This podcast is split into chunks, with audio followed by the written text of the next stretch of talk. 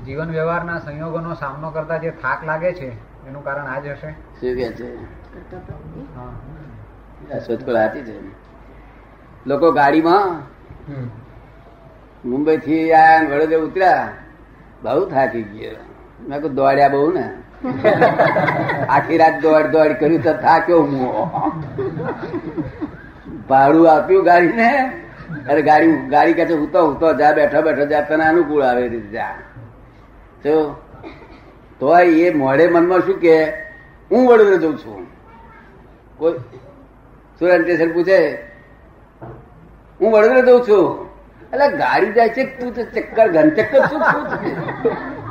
જો. આપણે એમ કહેવાય મારી ગાડી વડોદરા જાય છે. શું એને બધા હું વડોદરા જઉં છું.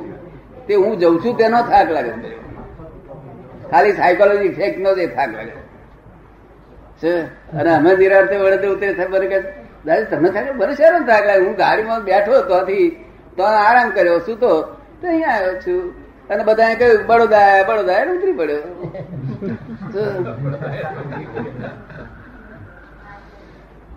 ખોટું માનીએ આપણે.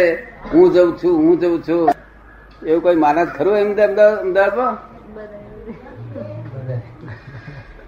હે? બધા એવું જ માને છે. અમદાવાદ ના શેઠિયા તો આ તો ના ખરું ને. તેથી હાથ પેર થાય છે. મેં કર્યું મેં કર્યું. સંદાસ જવાની શક્તિ નથી આ વર્લ્ડમાં. કોઈ એવો જન્મ્યો નથી જેને સંદાસ જવાની સ્વતંત્ર શક્તિ હોય. અને કે મેં કર્યું. કે ઓહો હો સંદાસ જવાની શક્તિ નહીં કરવા વાળા શું? આપણે કેવું હોય તો એમ કેવું કે ભાઈ મારા ઉદય કર્મે કર્યું. આ શું ને?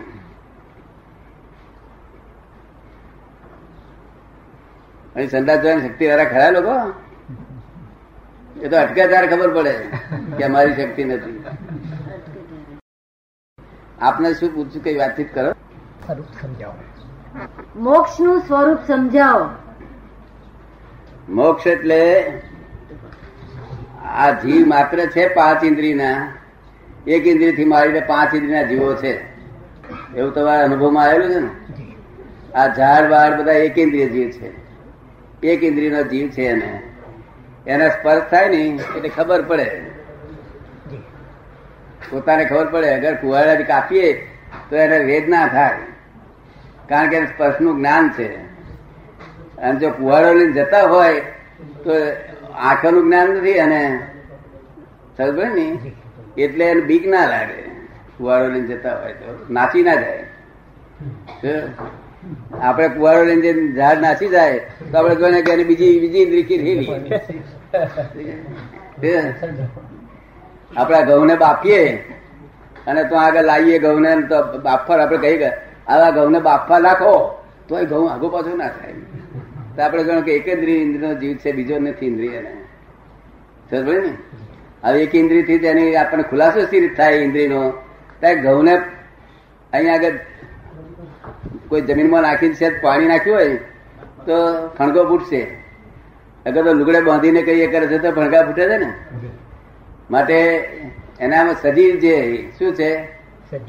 હા જયારે ત્રણ ચાર પાંચ વર્ષ પછી એ બીજ બધા નિર્જીવ થાય ત્યારે એ ઉગે નહીં હવે આ બધા પાંચ ઇન્દ્રિયના જીવો છે એ બધા શું ખોળે છે આફ્ટર ઓલ એ સુખને ખોળે છે. શું ખોળે છે?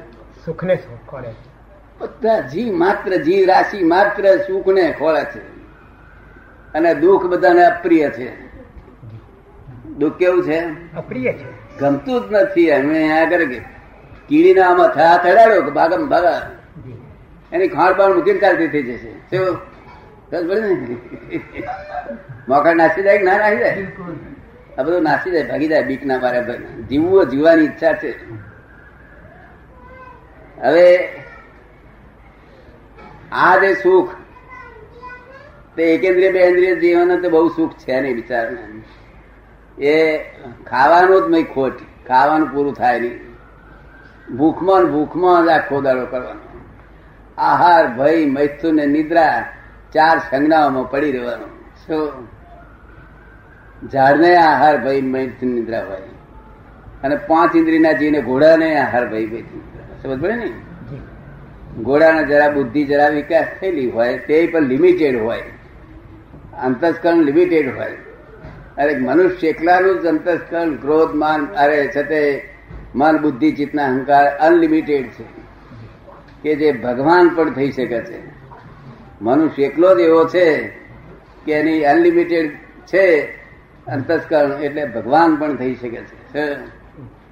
એટલે ત્યાં આગળ મનુષ્યમાં જે સુખ વર્તે છે, એ ખાવા પીવાનું બધું જાત જાતના ભયંકર મોત શોખો શોખ હોય છે, તારે બીજા દુઃખ લાવે છે. શું? હમણાં સુખ તો હોય, પોતાને ચાર ચાર રૂમ હોય બે હજાર નો પગાર આવતો હોય મહિને, ઘરમાં બે ચાર માણસ હોય, એટલે સારી રીતે સુખ હોય સોફા સેટ બધું હોય. પણ હવે એના ભાઈ, એના ભાઈબંધે મોટો બંગલો બંધાયો. જો તે બંગલો બંધાયો, ત્યાં વાસ્તુ કરી, ત્યાં આગળ ભાઈ ને એની વાઈફ બે ત્યાં ગયા, ત્યાં આગળ. એટલે પેલા એ બંગલો દેખાડવા મળ્યો તે પેલી બહેના મનમાં એમ થવા મળ્યું કે બધું આપણે ચાર રૂમ અને અમને કેવા નવું રૂમ છે. આ દુઃખનું બીજ, આ દુઃખનું બીજ. પહેલો સુખી કહેતો હતો, મારા અમારા સુખી ઘણા છે.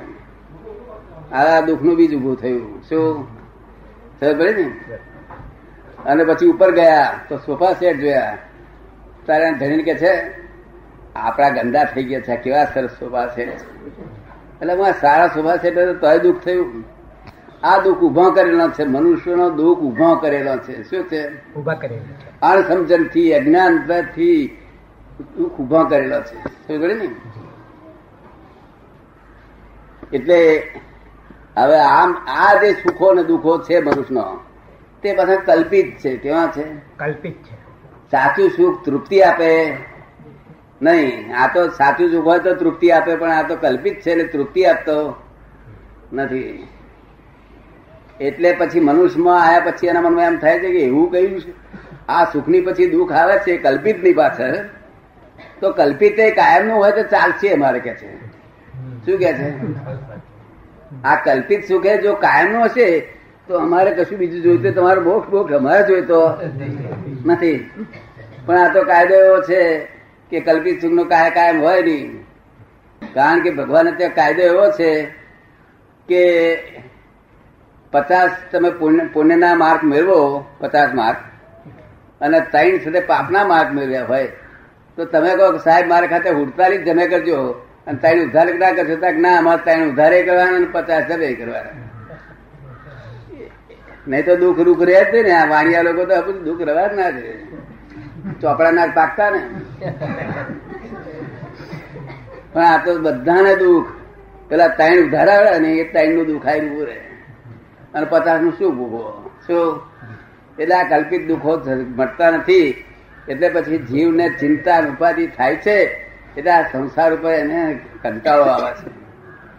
ત્યારે મય અંદર ભાવના થાય છે કે, હે પ્રભુ, હવે કઈ એવો રસ્તો દેખાડ કે અહીંથી પોતાના આથી મુક્ત થવું કઈ છૂટો થવું. આ વર્ગણથી છૂટો થવું. કેટલા પ્રકારના વર્ગણ? એક જ ભૂત વર્ગ્યું હોય તો કેટલી ઉપાધિ હોય છે? તો તો કેટલા વર્ગણ છે? માસી હાવ હોય વળગતી આવે. હું તો માસી આવું તો બેન જાણ્યું આવે પણ શું બા કહેતો કરો વળગતી આવે. જેમ તે વર્ગણ જેમ તે વર્ગણ તો જરૂર ને? એટલે પછી કંટાળે નહીં. એટલે કાયમનું સુખ ખોળે છે. શું ખોળે છે? કાયમનું. કાયમનું સનાતન સુખ એનું નામ મોક્ષ.